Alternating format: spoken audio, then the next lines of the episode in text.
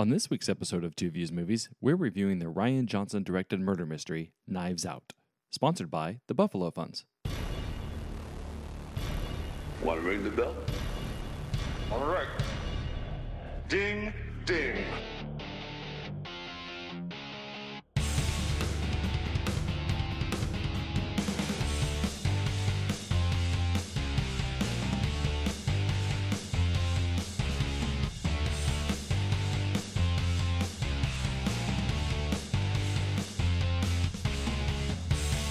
What's up, everybody? Welcome back to Two Views Movies, a spoiler filled podcast from Kansas City, Missouri, by two guys who love watching movies almost as much as we love arguing about them. I'm Garrett, And I'm Carson.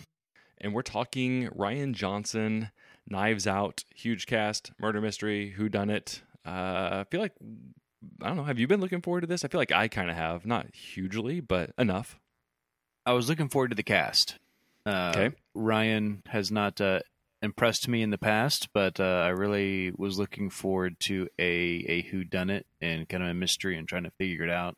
You know, through the whole movie, I, I really enjoyed doing that in movies, and so when it's designed that way, I was excited. So, besides Last Jedi and Looper, have you seen? I think he's got Brick and maybe one other movie, eh, which I don't think I've seen. So, my, my Rian Johnson filmography consists of, well, now this and The Last Jedi and Looper. Is that where you're at? Uh, I have seen Brick, but it was Okay. many moons ago.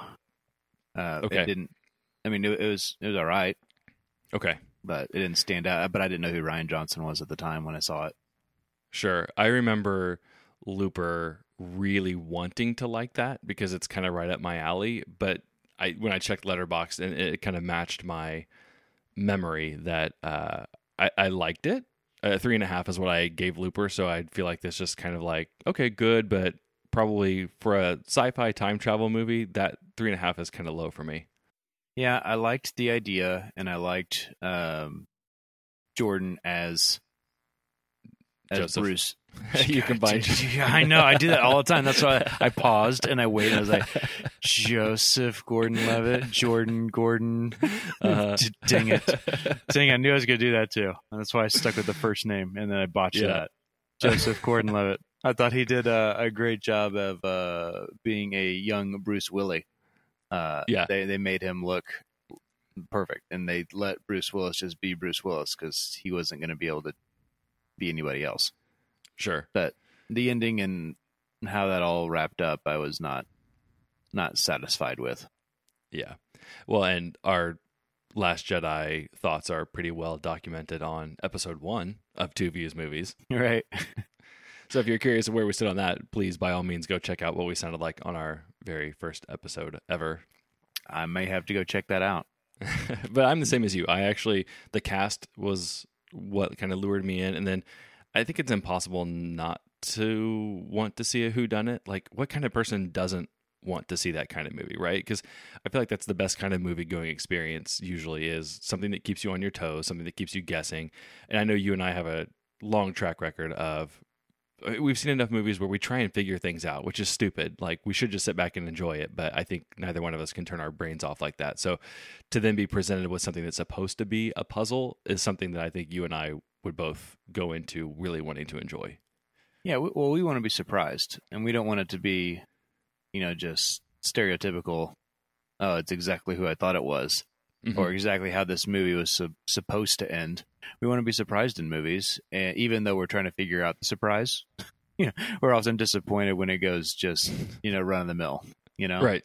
And so, yeah, it, it ruins some of our movie going experiences, but uh, part of the fun is also trying to figure it out. Agreed.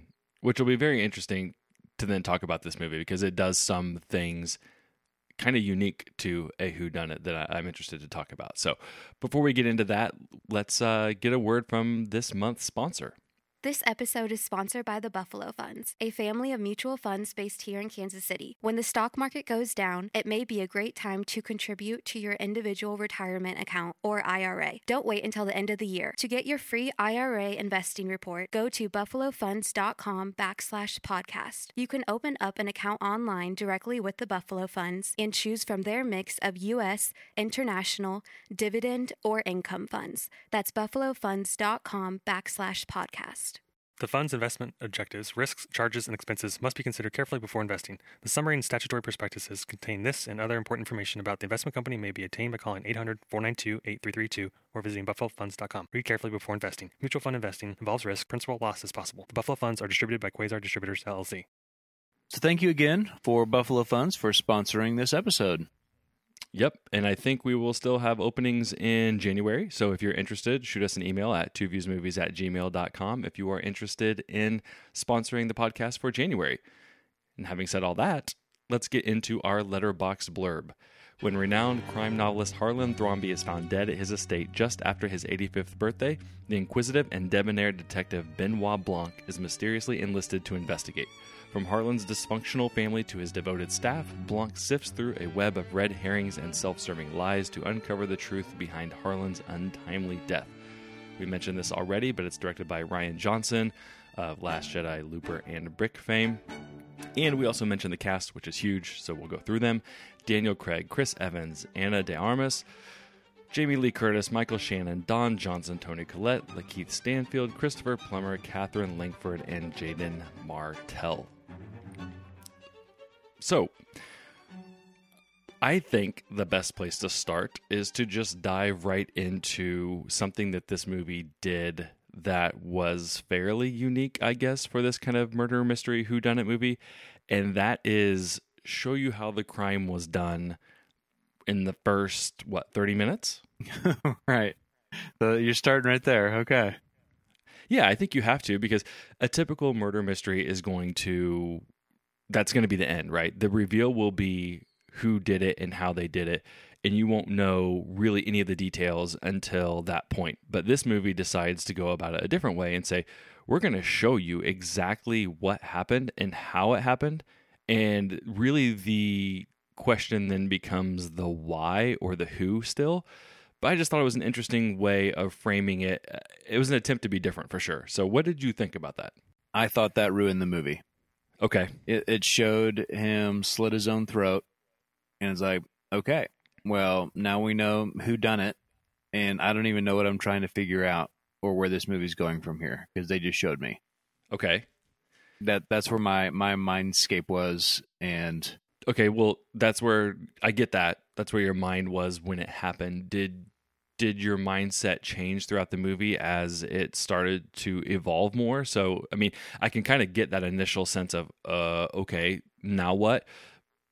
What did that sense stay with you throughout the whole movie or did that kind of leave after you, kind of reoriented yourself to now they've told me exactly what happened but there's still something else to be solved? no, because I the rest seemed like minute details that didn't matter to me. Okay. It, it seemed like fluff and like why and it was more why did they show us that that scene could have been at the end and we still could have been trying to figure all this out up until this point Yeah. I think I I appreciate it. It was an attempt to do something different. And I even now that the movie's over, I'm still okay with it because I think it still could have done the murder mystery aspect of it in the way it tried to do it. I guess what I'm trying to say is I don't have a problem with how it tried to do this stuff. I guess I think that it just kind of slipped a little bit on execution. I'm okay with throwing everything on its head by showing you what happened and then still having some mystery play out to figure out exactly who was involved and why. I just don't think it did it very well. So it's less a problem of like the order of construction and less and more of a problem of the execution if that makes any sense.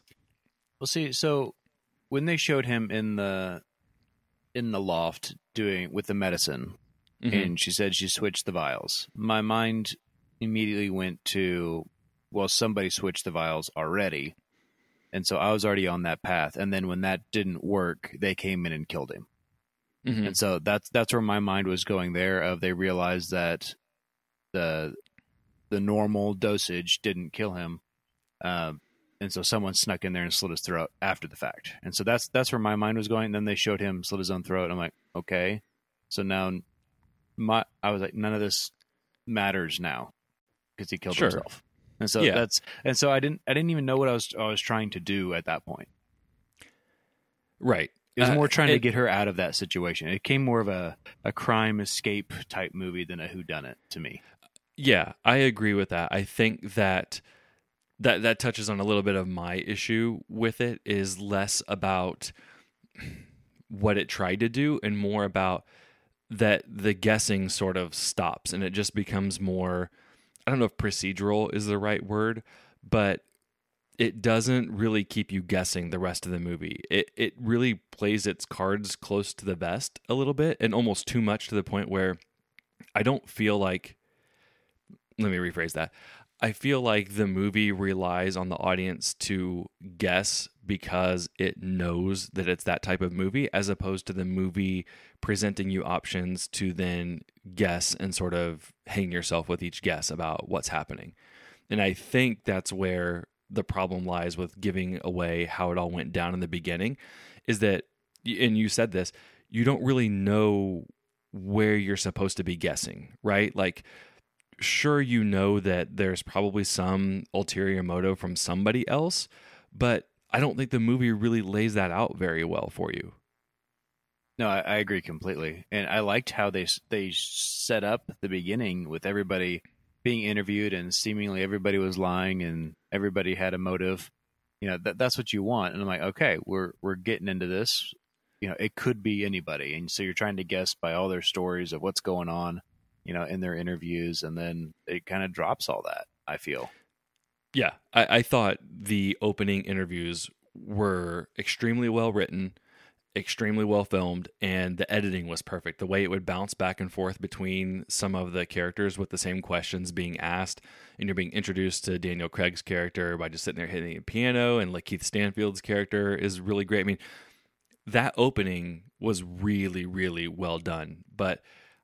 I agree with you that while I, well, I don't think it bothered me as much as it did you. I do think that that decision to to show us what happened, it, it needed to be followed up with a okay. Well, what are we guessing next? Because it never presents that question. Like it tells you that Marta and uh, Harlan mapped all this out and and went to go do that. So what are you supposed to be guessing at that point? I guess you're just supposed to assume that somebody else was involved, even though the movie never really posits until very later on that there is somebody else involved. Right. And so I was at the I was sitting there thinking, okay, so Harlan hired James Bond to figure this out. That's where I was at. And he had planned that he was going to kill himself. You know, so his family would do something. And so I, I was on the I was on the the why would he do that uh Yeah. track of he switched the vials, you know, so she would do that to him and then uh she messed up and so he killed himself to still have this whole plan in motion. Um, but I didn't know the why. He was just ready to die and wanted to see his. I was like, well, he wouldn't get to see his family, and they all saw his body. Like, none of it was making sense of the the why this was going down to me. But that Yeah. was the route that I was going. Was uh, was this was all Harlan's plan because he wrote murder mysteries, and so Mhm. I thought he was trying to be in one, and that uh, that didn't play out either. Yeah, that was kind of my twofold thought in the beginning as well was either one that he had like either suspected that somebody in his family was always going to off him, so he kind of had this default will set up where it, the minute something happened to him, he was wiring X amount of dollars to the detective to investigate because he was just always suspicious that something would happen. That was one place my mind went. And then the other was that this was all an elaborate ruse by him. Now, especially because he mentions prop knives very early on. And I would have supremely hated that, right? If like his suicide had somehow been faked, which I, I didn't think the movie even tried to present that, which is why I was like, okay, I, I stopped myself pretty quickly on that one because I'm like, this is going to be a terrible movie if they try and do that. So it's called Knives Out, and they mention prop knives only to set up the last scene. Mm-hmm. It, I mean, is that the whole reason for it, or did I miss something else? No, I, I don't. to, ha- or to have that cool visual of the knives all around. I don't know if th- there might have been a line here or two in the beginning about one of his books and, and those knives tying into that. I'm not really sure, other than maybe the dude just, it, it looked cool because he's into murder mysteries and having a big thing of knives just looks really cool. But yeah, I, I'm pretty sure that prop knife line is only for later because it's not like I mean, they make an explicit point to say that he doesn't turn his books into movies, so he shouldn't have like movie props around anywhere, right? So there's really not a lot of a reason for him to have prop knives in his house. Yeah, I didn't understand much of that, of why that was there. I think it, probably just because if you looked at the whole rest of his house, there was all sorts of like macabre decor of you know weird murder mystery type stuff in a clue house. I mean, it kind of fit with the ambiance. I think it probably just looked cool visually and seemed like something that a guy who writes murder mysteries would have in his house in that kind of old timey house. So I was fine with it, but I can appreciate the payoff of the prop knife. But yeah, you're right. There's really no reason to have that happen other than the fact that he says it in the beginning and and I do feel like the writing in this at least as far as that goes he he does place a lot of nuggets throughout the movie that he pays off later and now whether they're like awesome or cool is kind of one thing but uh, it it is a I think it's a really well written movie from that regard I think it'd have been cool if they had a you know like when they were all doing their stories they had their version of the story and so it's kind of Mhm. different like all them standing around Harlan when the the cake was brought out they each showed how close they were to their dad or grandfather or whatever yeah Mhm. so I thought that was that was funny because you you get an idea of okay what she said may not be what actually happened right and so I was kind of bracing myself for that. And then I was like, well, they're not going to show Marta's view of him killing himself. He did it right in front of her as not what happened. And I was really, really hoping they would not make Marta the killer because Yeah. I would have been very, very disappointed if that was the case. Yep, I I agree with that completely. I did like the thing you mentioned too because there was a lot of things that they did like that. So the birthday cake was one. Um, there's some other things like where Don Johnson was like waving Marta into the room. Like initially they show that in the movie, and it's it looks like you know, hey, you're part of the family, come here. But then later on, you figure out that it's a discussion about illegal aliens that he's bringing her into. Right. Um, did you catch that every time somebody in the family references her nationality, it changed? right. Right. Okay. That was something so subtle that I found absolutely hilarious. And it reminded me so much of Clue, where it's like, it's so subtle that if you don't catch it, I mean, it can just go right over your head. But if you do catch it, it's just funny enough that every time, one time she's Ecuadorian, from Paraguay, Brazilian, it just changes every time. And it, I mean, it, it fits with the family's character too, that they just don't give a shit about her in reality, that she's just a nurse that's helping their dad and they don't really care so that they don't know her actual nationality but they change it every time they say something Yeah, it was uh yeah, Don Johnson.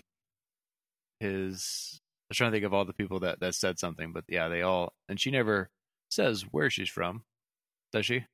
um i i thought they might have said or maybe harlan said it or something i think there's an initial truth like i know the i think the first one we heard was ecuadorian and i just don't Yeah. know if that's right or not but i know it changes at least three times after that Yeah, I think Jamie Lee Curtis started it and then Don Johnson said it and I was like, well, he's clearly wrong. And then they kept going with that with that joke.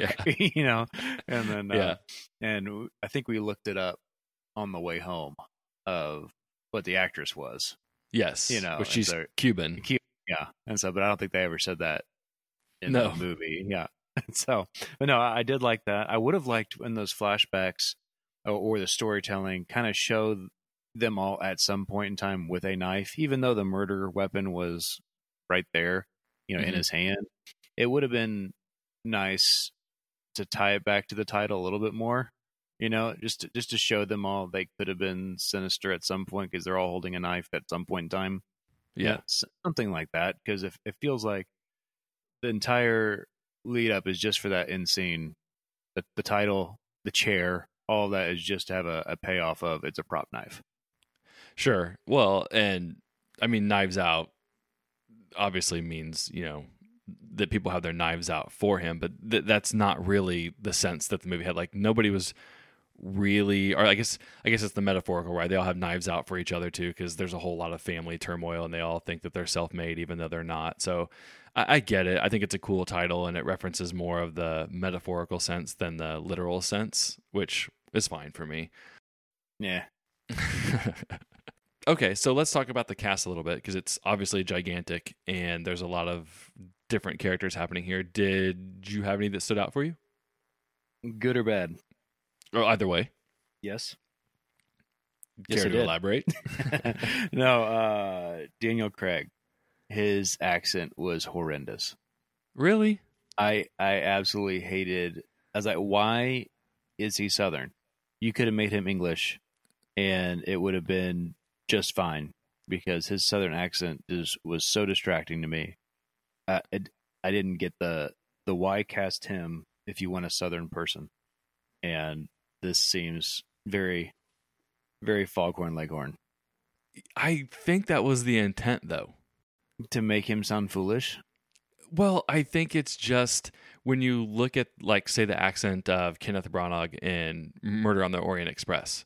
Like, I just think it's an attempt to go the Sherlock Holmes or I forget how you say his name, Poirot, whatever he is, and um, I, I just think it's an attempt at satire a little bit on the um, detective who knows all, has the accent that comes in and solves everything, and they just gave him like an overly ridiculous American Southern accent, and with his name being, uh, gosh, Benedict or no Benoit Blanc, it's it sounds French, like that's what you would think, but it's really like almost a Southern Creole type accent, and I thought it worked for me. I, I didn't take it to be serious or that he's supposed to be highly intelligent because of his accent. I just thought it was a funny thing to do.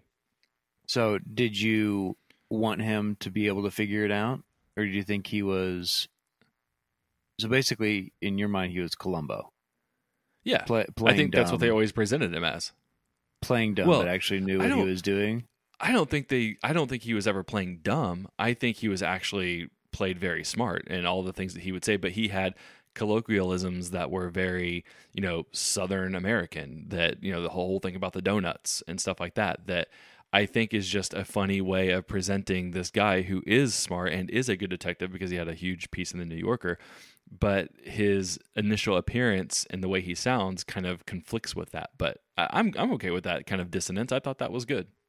I was I was hoping that he got it wrong. I was hoping that he was going to do this big elaborate thing with Chris Evans, and he was wrong.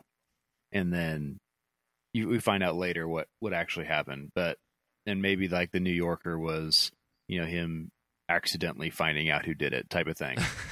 And so, so I, I I was really hoping not for a Columbo or not for a Sherlock Holmes type scenario. Uh, I just wanted him to be there and trying to figure it out and not be able to. I I don't think that would have worked. I think you would have had to have played that through the whole movie. You you can't have him asking these very pointed questions in the beginning that are highly intelligent probing questions that are getting people to lay things out or him piecing together pieces of evidence as he goes along and then in the end have him be way off base. I think that just doesn't that's a weird payoff. I think you would have to have him being incompetent the whole time. But what did he really figure out? I mean, sure, he's asking more questions. Well, sure, but I think that was his whole thing, right? Was that he says it over and over again. His philosophy on solving these things is that the truth has a natural gravity, and his job isn't necessarily to piece it all together. It's to go ask the questions and follow the evidence to the point where the truth finally just reveals itself. That he makes multiple references to that. Well, I would have preferred him been wrong. that that that'd have made for a better movie for me. I don't think you could do that without having him be an imbecile the whole time. I, I can you cannot play him smart for ninety eight percent of the movie and then have him be dumb for the last two percent. That I, I think that's a weird thing to What- do. But was he being smart? Because I, I mean, I feel like you know, with Marta running around and doing everything behind his back, he was still trying to figure it out, and she was covering things up, and and so it's not like What- he was he was very astute to those those things, He told her though at the end he knew from the beginning she was involved. right? Which which was you find out at the end. Well, right, but I mean that's You didn't need part that. Of, oh, well, that's blood part on of shoe. that's part of murder mysteries, though, right? Is that he you find things out in the end that were there the whole time. We- knew halfway through the movie there was blood on her shoe, but we didn't find out to the end that he noticed there was blood on her shoe at the very beginning. Well, right, but he didn't have to know that. I'm just saying, for my ending to work, Sure, I, he look, was I- played like a like a like a fool, and I wanted him to be the fool. When you think that he's being Columbo and figuring it all out, and then it's like, nope, me, you got it wrong. The but the only reason you're saying that is the accent. If he had a British accent, you wouldn't be saying that. But they gave him an American Southern accent, which sounds stupid. Well, I I did not no, I did not like the accent, but I also did not like the way the movie played out, and I was hoping there'd be some sort of twist at the end, and there wasn't. Sure. And so that's that's why I wanted him to be wrong at the end, um, because he's laying it all out, and it's like that's it. And I think that I, I can get behind that. I, and that's where I think going way back to the beginning of the episode, where I think they didn't give you enough to be able to guess at. And unfortunately, it became more procedural, which is just like, okay, now you, instead of having me as the viewer guess, you're just going to just lay things out sort of methodically. And it just becomes this slow reveal of. It just felt like a normal movie at that point, and less of a who done it because you didn't even know what your target was. Like technically the movie didn't have to have ransom do anything. It could have just been it comes to a nice you know bow on it end where they all come together and realize it was all just a mistake and marta didn't really do anything. So i, I totally get your point on that. And and i will backing up i partially agree with you on the daniel craig thing. I do think that at times he was a bit hit and miss. Just overall i felt like he was more hit than miss but there were definitely scenes like the whole donut thing that they try to do. I get the like southern affectation around it, but it, I didn't really think it was overly funny. But there were also things like when he says that the kid was the Nazi masturbating in the bathroom. That was hilarious to me. So there were just things that worked and things that didn't. But I didn't expect him to be anything other than he was, which was the Uber detective. Well, I did like the rest of the cast because uh, if you look at every single one of them, they look like they could be a murderer. You know, Sure. you look at Mi- Michael Shannon or even Jamie Lee Curtis, Don Johnson. You know, uh, you, you look at them and you're like, yeah, that person could be a murderer. That's believable if they killed somebody. Mm-hmm. Like, I feel like they have that in them in real life. in real life. what about Chris So, Evans? uh, sure. I mean, Chris could have that that dark side to him. Yeah, Ca Captain America's hiding something.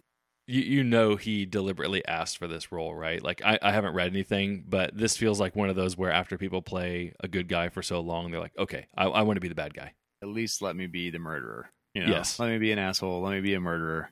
You know, I want to drop as many f bombs as I can. Get me out of that uh, Yep, Captain America typecast. completely agree. So so you, I take it you liked pretty much the rest of the cast. I did. I did. I Yeah. thought everybody did uh, did really well. Um, I'm I'm scrolling through IMDb and I, um, other than uh, what 13 Reasons Why girl, um, which she was fine, Yeah, uh, but everybody else I felt was was good. Yeah, I completely agree with that. I was really, it, I struggled with our casting change for later because I thought that everybody, not only did they do a good job of acting, but I actually thought like when I was thinking about who I would cast in that role other than them, I was just kind of struggling. I'm like, I mean, they all feel right, and not that a lot of them have like super well defined characters, like.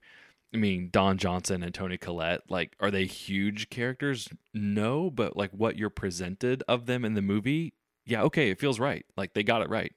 Yeah, she's another one that she could definitely kill somebody. Sure. I would like to see more of uh, LaKeith though. He didn't have as big of a part as I thought he was going to. No, uh, the the straight cop. Yeah, and he just wasn't in as many scenes. He kind of it's almost as if they forgot about him Yeah. and then brought him back at the very end and said, "Oh yeah, this guy."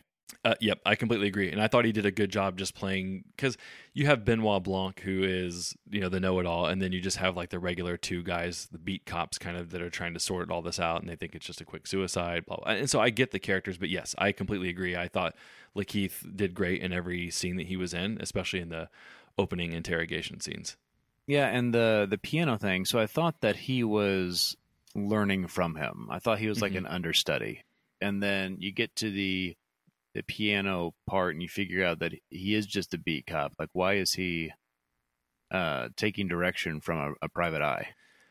Yeah, I didn't quite understand that either because every time he plays the note, it's like LaKeith was trying to almost get back on track or change questions. So I thought there was something there, but they just never really dove into that.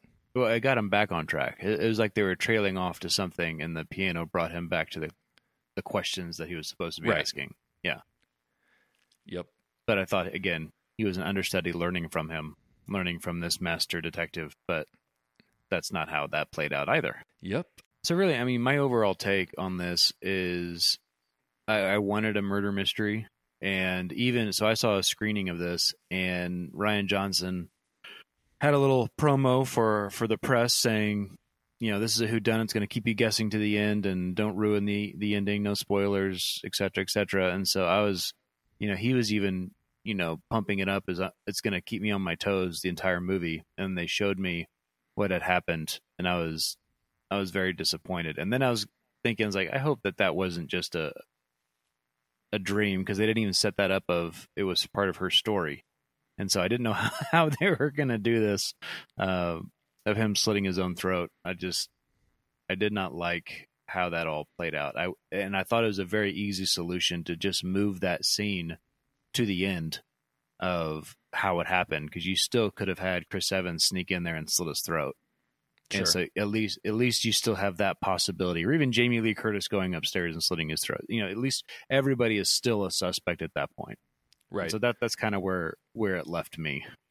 Yeah, I think that my main problem with that, how they did it, was the logistics of it are a little hard to believe. Not from the actual murder, but so the dude gets injected with, you know, the morphine. He's got five minutes before symptoms kick in, 10 minutes before he dies. And he just hatches like the perfect plan for her to somehow go do all this stuff. Like, I know he's a murder mystery writer and stuff, but the fact that he just recites all this stuff like you have to go here and turn by here and then come back up and then climb up the thing and do this and do that like i was sort of like okay that that feels like a bit much i, I really enjoyed the way that scene was filmed um, i thought it was like the only tense movie in the whole scene or sorry the only tense scene in the whole movie but if, it was just a little far-fetched that he could divulge all these plans to her in that short amount of time and then overall yeah i kind of agree with you i just feel like if you're going to give away what happened, you need to then follow it up quickly with the new question, right? So you're answering the one question of who did it and what happened, at least in the context of that. But then you have to immediately follow it up with another question so that the audience can then chase the rest of the time. And I feel like it never posed that question. It just relied on the fact that you know you're watching a murder mystery, so you're going to assume there's more to the story than what we're telling you, but you don't really have any idea of what it is. So I guess just sit here and hold tight as we just kind of unveil it slowly. And I think that's what didn't work, not necessarily having the scene be what it was. Yeah, it's just uh, how is Marta going to get away with it? But she also knows the truth, and we're not even trying to figure out what else is going on because you showed it to us. She accidentally poisoned him, and Right. then he killed himself, and so she's just trying to cover up her tracks.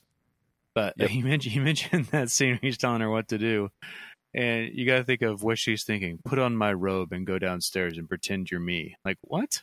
Yeah. Like you can only see through the fog, the foggy glass.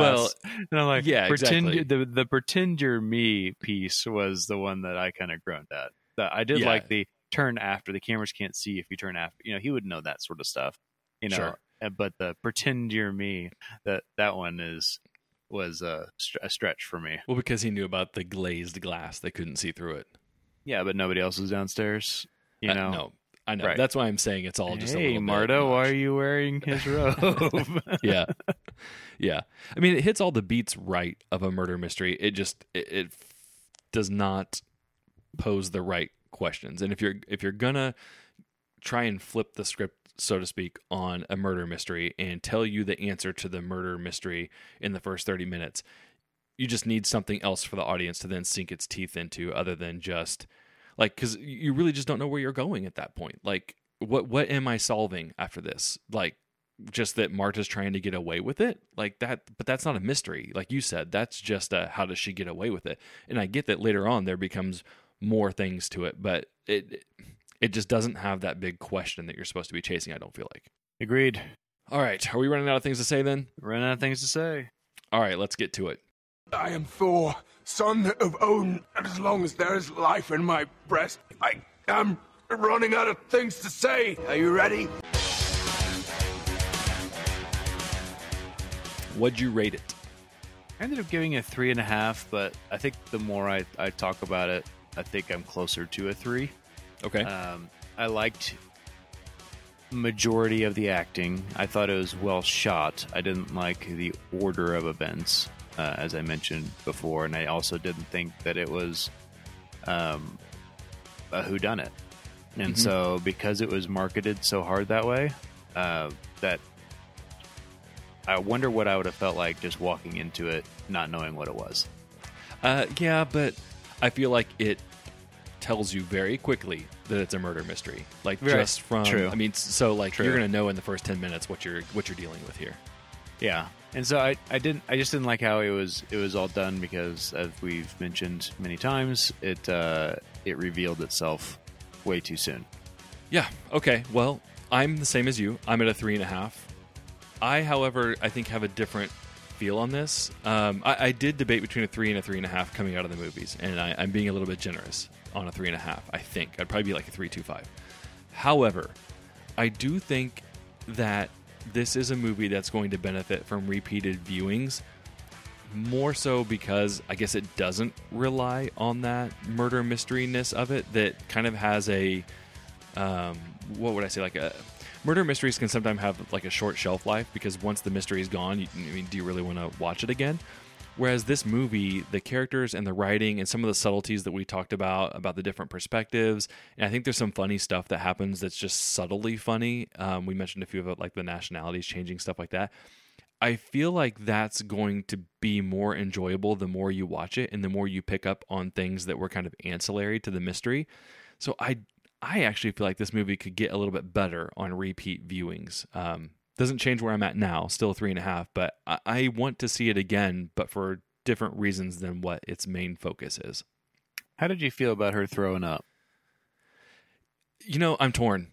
I'm really torn. It was such a over the top thing to do. Um that I, I didn't I mean it seems like honestly in some ways it seems like lazy writing in the sense that it's such an easy out that you can then have her puke anytime that so it's painfully obvious to every character and every audience member that she's lying.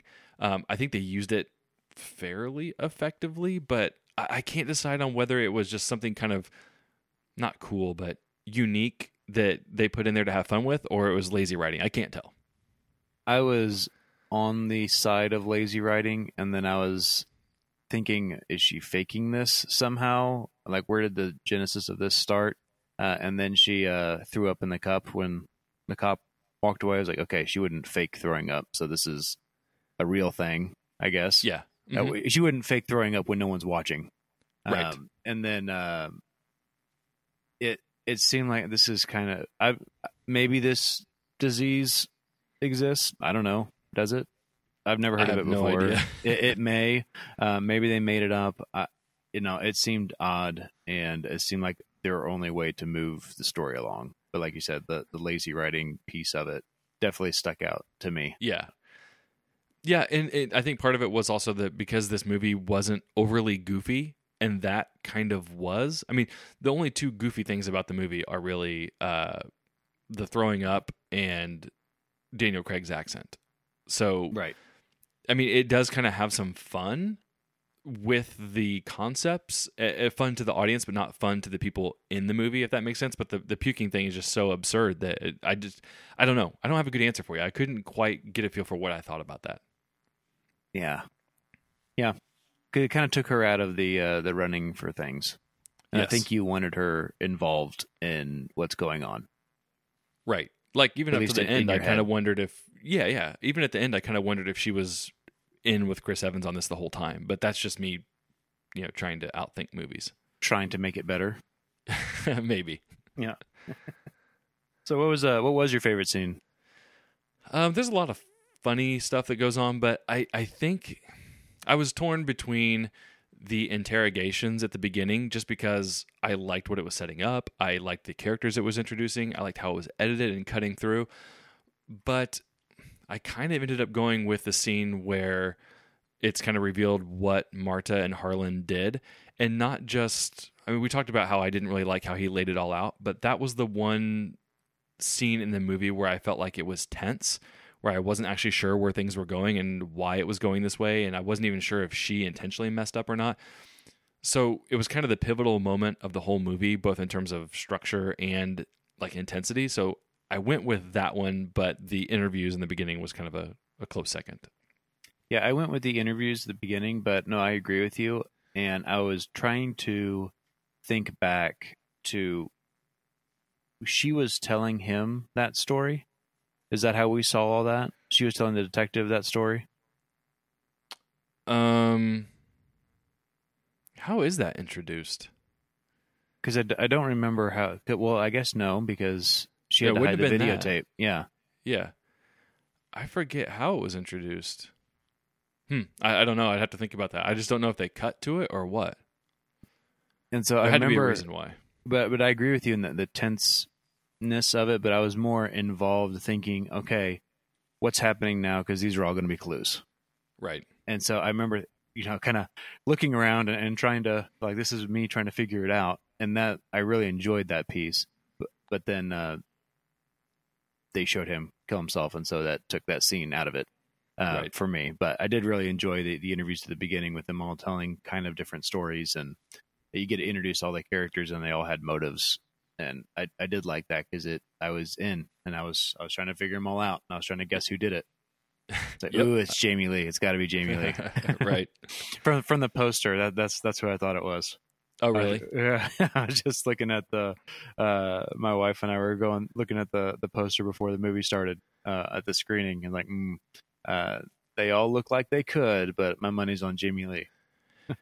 Yeah, well, and as as an audience goer, like that, she was the one that didn't really have any motive. If you Exactly. think about it, Exactly. She she was the. that's what my wife told me at the end. Like she was the only one. She was the the good one of the group. She actually loved her father and actually did, built her own business and didn't need the money. You know, all, Yep. all of this is like I picked the wrong, the only one that wasn't a suspect. right? So, what would you change about this?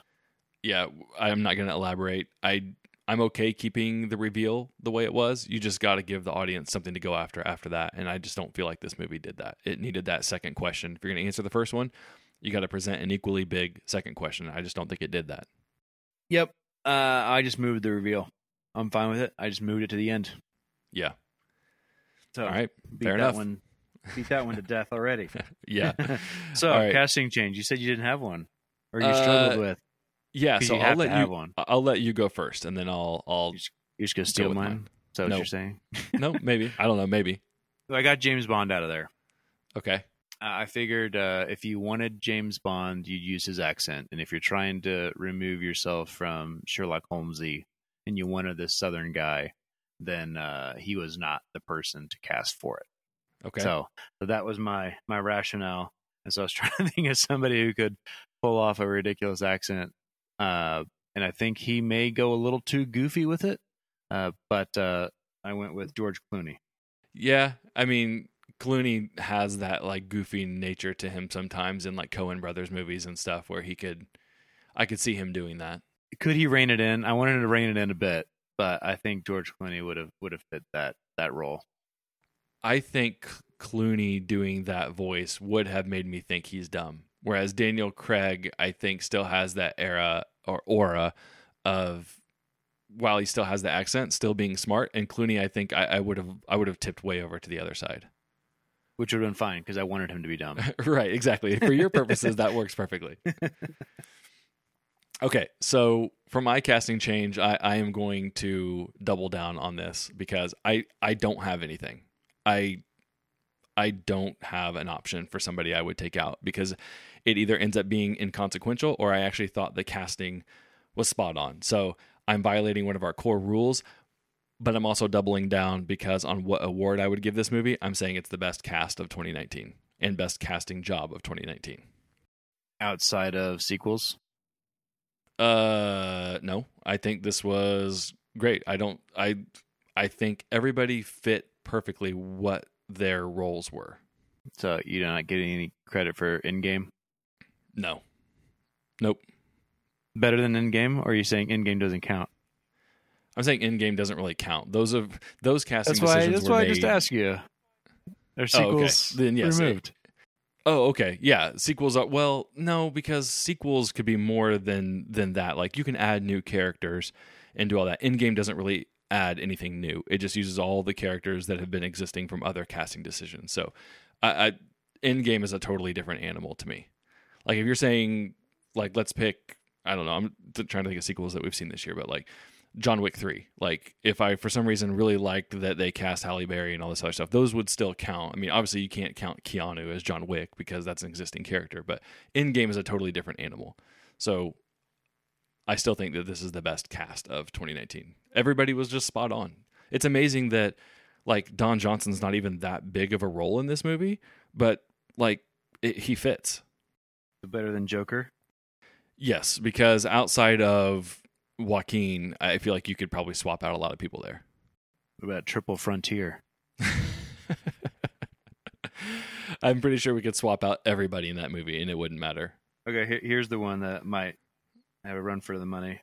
Uh, Once Upon a Time in Hollywood. Again, I think outside of uh, Brad Pitt and Leo, you could probably swap out some people. Like, you know, did that have to be Margot Robbie? I mean, she didn't really do a whole lot. So, I mean, she's fine, but like I could I feel like I could swap her out. I feel like each person here had enough of a little nugget. Like the kid looked like a little right wing Alex P. Keaton. Thirteen Reasons Why looked like a liberal college girl. Jamie Lee Curtis was the astute business. I mean, you know what I'm saying? Like you go through and Michael Shannon's got kind of a hot head. Like it, it all kind of just fit. Chris Evans super arrogant. Like I'm not saying that they were like just so amazingly perfect. But like, if you think about the roles they were given, and I sat there and tried to replace them, I'm like, I, I don't know. This they all kind of just fit really well. Well, I don't like you sidestepping our question. Yep, that's why I doubled down That's- once I figured out that I couldn't replace anybody. Well, I went with uh, worst accent of the year. okay. Have you seen Logan Lucky? Lucky Logan.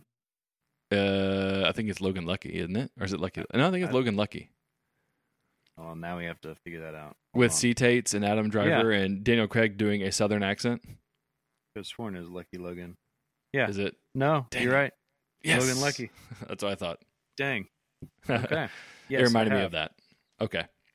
I did enjoy that movie though. Which is funny don't- because I think uh, there's a joke in this one where he calls him CSI KFC, but then in Logan Lucky they call it uh, Ocean 7-Eleven, which I feel like is a very similar joke. It is. Yeah. So, if you like this movie, what would you like? Um, I went with Murder on the Orient Express, something that we saw earlier. Wait, earlier this year or late last year? Well, Last close year. enough. Okay. Uh, I mean, because it's you can tell. I mean, he said it from the beginning. Uh, and I've never really read Agatha Christie books, but I'm aware of them and the types of movies that they are. And it's a murder. I mean, it's a murder mystery that wears it on its sleeve. Like not just one of those. you're gonna hate me for this, but like along came a spider. I don't know why that popped in my head. Um, or Double Jeopardy. You know those kinds of movies where it's like a murder mystery, but like still modern and tries not to be. But like this is an overt m- or murder mystery. So Murder on the Orient Express, I think you would like. Well, I picked that one thinking that you were going to pick Clue, um, but I picked more Murder on the on the Orient, uh, mainly because it's a you know star-studded cast. You know, you bring in a bunch of names, and then anybody could believably be be the uh, the killer. But then Yes. at the end, it's also kind of a weak ending, and so Yep. that's why I thought it was uh, not going to spoil it for anybody who hasn't seen it because we're telling you to go watch it. But uh, it is a good I think it's a well done movie um, Mhm. with a with a great cast as well. Yeah. Clue is the obvious one because it's such an overt mystery too, but having just watched it last night, it's just tonally so different. Like you don't even really watch it for the mystery. You watch it for the comedy. The hilarity ensuing. Yes, exactly. Which has it's fantastic writing, but there's a lot of writing in Knives Out that's kind of similar to Clue, where it's people doing things in the background or subtle things that are said that that's what makes it funny, not that it's like overtly funny. No, I agree. I agree. It, it definitely fits better with Murder on the Orient. Yep, I'm with you. All right, well that does it. Thanks everybody for listening. Carson, where can they find you on Twitter? At Carson Graff, G R A F F. You can find me at, at Two Views Garrett, G A R R E T T. You can find the show on Twitter, Facebook, Instagram, all the socials at, at Two Views Movies, or you can email us at Two Views Movies at gmail.com.